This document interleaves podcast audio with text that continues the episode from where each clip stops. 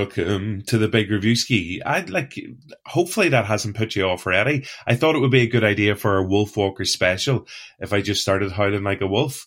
Um, and then my voice broke at the end, so sorry about that. Um, hello, you are very welcome to the latest episode of the Big Review Scheme. My name is Eoghan Doherty. Thanks as ever for listening, and thank you for subscribing to the show as well. I promise that's the most annoying bit out of the way. Um, yeah, so today's episode is chatting to Tomm Moore and Ross Stewart, two unbelievably talented Irish animators and directors. They're the two guys, co-directors of the brand new release from Cartoon Saloon the world famous Kilkenny based uh, animation studio. And it is, of course, Wolfwalkers. Now, Cartoon Saloon has already uh, made and released the Book of Kells, not the actual book, um, Book of Kells. Oh, it's not the Book of Kells, it's the Secret of Kells. That's it. Do you know what? I need to have my breakfast, but it's the Secret of Kells. Imagine they've done the Book of Kells as well. They've also got Song of the Sea, and also Breadwinner. So they've got three incredible feature film releases already. And I'm delighted to say that uh, Wolfwalkers is just a stunning piece of work. It's just uh, an amazing, amazing film and perfect for all the family as well. It tells the story of two little girls, one English and one Irish, uh, based just around Kilkenny hundreds of years ago. And the little English girl who's it's her dad's job to basically track down all the wolves in the forest and get rid of them. But there are some mysterious creatures, uh, half human, half wolves, known as the wolf walkers, who live in the forest.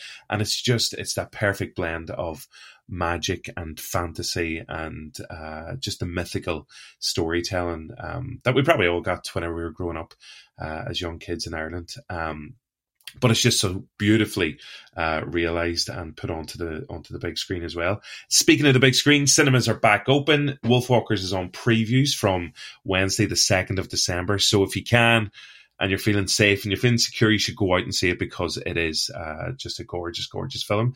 So I caught up with the two lads, Tomm and Ross. Uh, whenever you're listening to them, Ross speaks slightly louder uh, than Tomm, just in case you're trying to work out who is who is who. I'm the one doing. I don't actually do any annoying uh, wolf howls during that, so that's okay.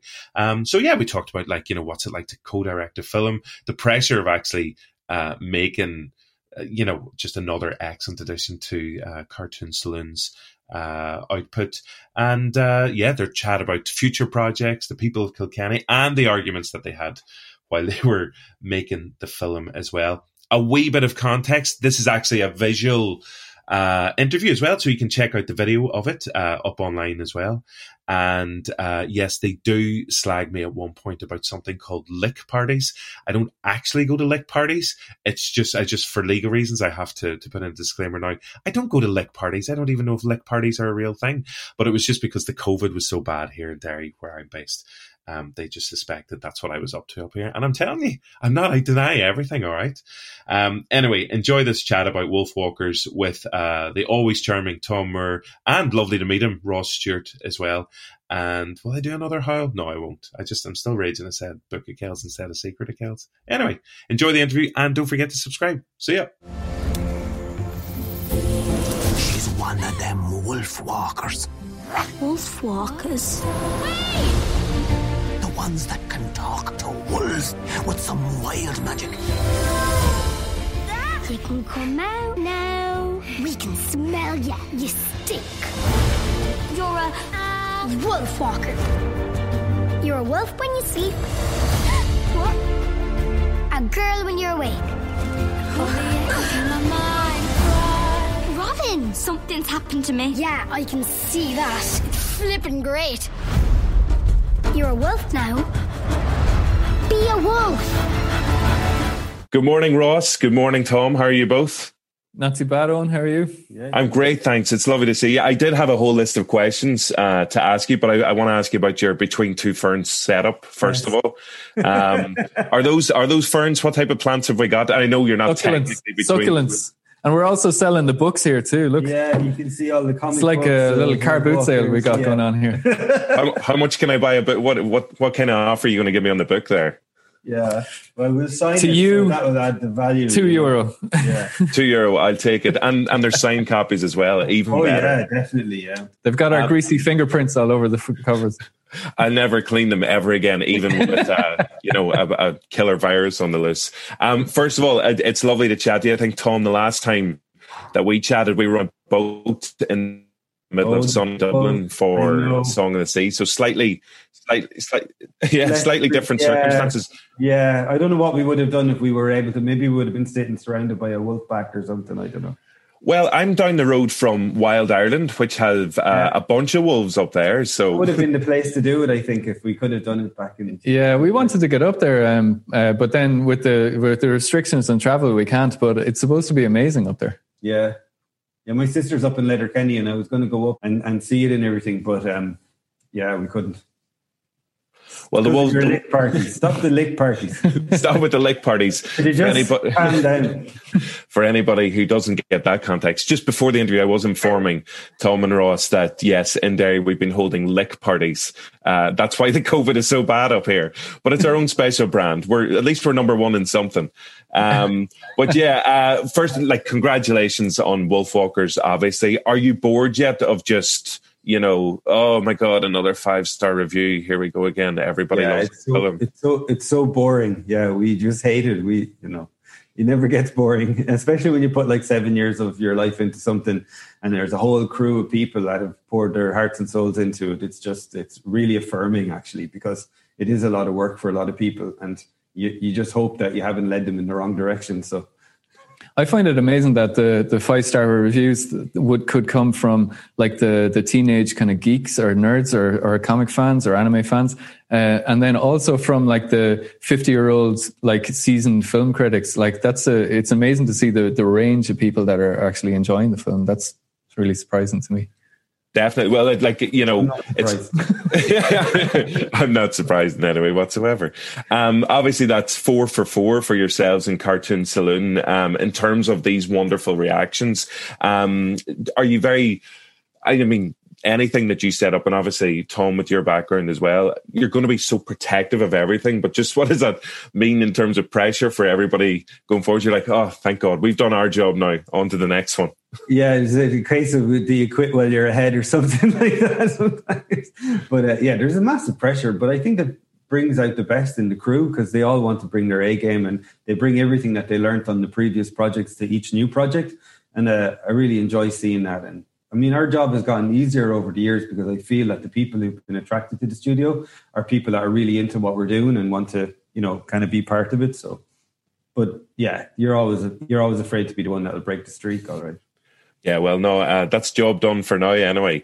Um, when we were discussing Song of the Sea, uh, you mentioned My Neighbor Totoro was one of your inspirations for it, and that's a film that has been on repeat in uh, during lockdown in, in my house. Uh, okay. It and Ponyo, and I'm wondering, yeah. were there any particular inspirations from around the world as well for uh, for both of you for for Wolfwalkers? Because obviously it's so deeply rooted in in Irish kind of mythology uh, and the landscape. But uh, were there any other kind of international elements or, or, other features that you were pulling in?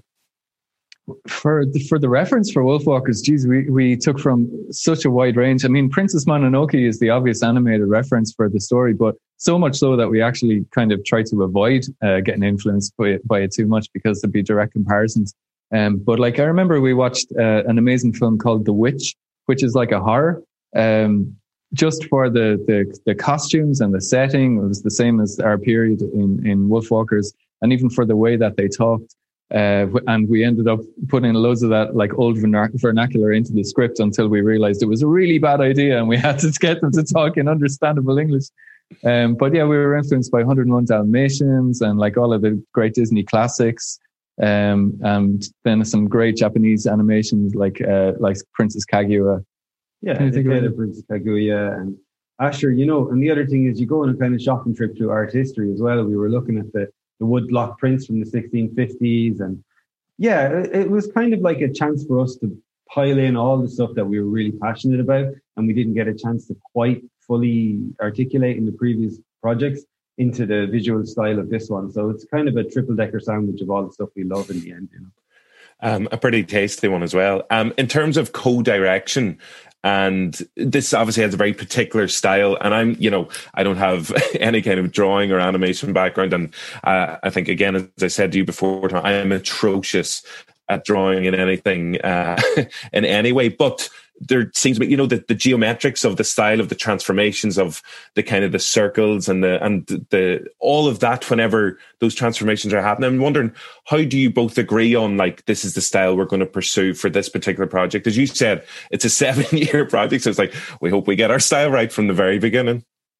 I think we're lucky enough that we've been collaborating for so long that we kind of knew it's it's a bit like visual language is a bit like music you shouldn't notice it too much unless you're really a specialist in it, but it should give a, a feeling.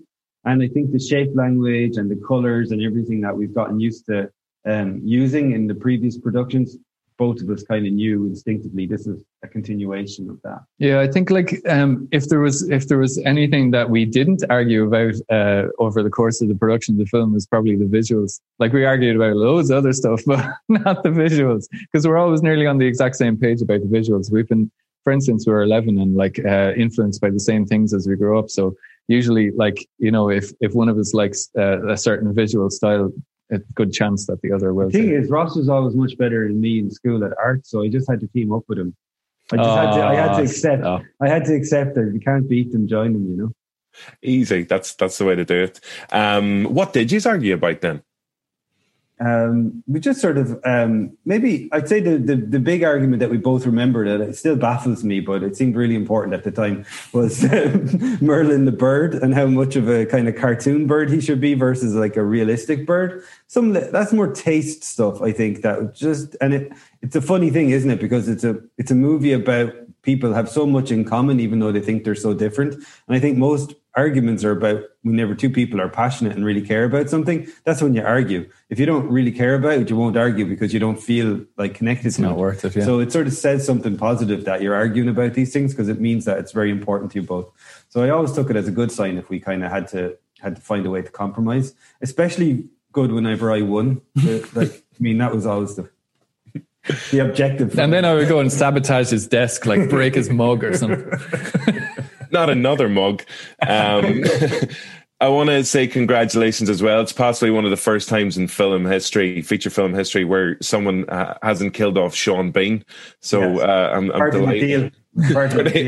into, into his contract. But no, he seems he was perfect uh, in in that role as well. As you said, the kind of the the relationship between the Irish and the English. Obviously, being from Derry as well, we've a very um, particular history uh, with that kind of stuff. So there's so I, I it speaks to people in different ways as well, and in, in terms of how the story kind of meanders. But no, I was delighted that uh, Sean, Sean Bean got a got a fair whack at it anyway. So that's on that. Um, in terms of the credits, two things jumped out. Uh, one was Wolf Consultants, which sounds like one of the coolest jobs there. What was it like working with them and, and obviously real wolves to to get your your your style uh, right? Uh, the wolf the wolf consultants were largely of the canine variety that kind of wandered the studio constantly. A lot of people brought their dogs in, and we were able to sketch them and, and learn from that. And we had a couple of amazing guys who um, both were Disney animators who gave workshops on how to draw wolves. So Aaron Blaise, who directed Brother Bear, is also an amazing wildlife painter, and he did a kind of um, a, a workshop for us. And then James Baxter, who's famous for animating, you know, all the Disney amazing movies and the, the horse and spirit stallion of Cimarron and all. His daughter was a big fan of Song of the Sea, so he just wanted to help out. And he came over and gave us an amazing uh, workshop on how to animate four-legged creatures, which is you know twice as hard as two-legged creatures. Four times as hard as one-legged creatures. yeah. Snake are the best. yeah. So yeah, Spirit and uh, Brother Bear, two other ones that that we've been watching a lot of as well. Yeah. Um, right. Yeah. And the other um, credit that kind of jumped out was the people of Kilkenny. Obviously, just that special connection between yourselves. But is that just everybody in Kilkenny? There's nobody you don't like in Kilkenny then? yeah, we love everyone in Kilkenny.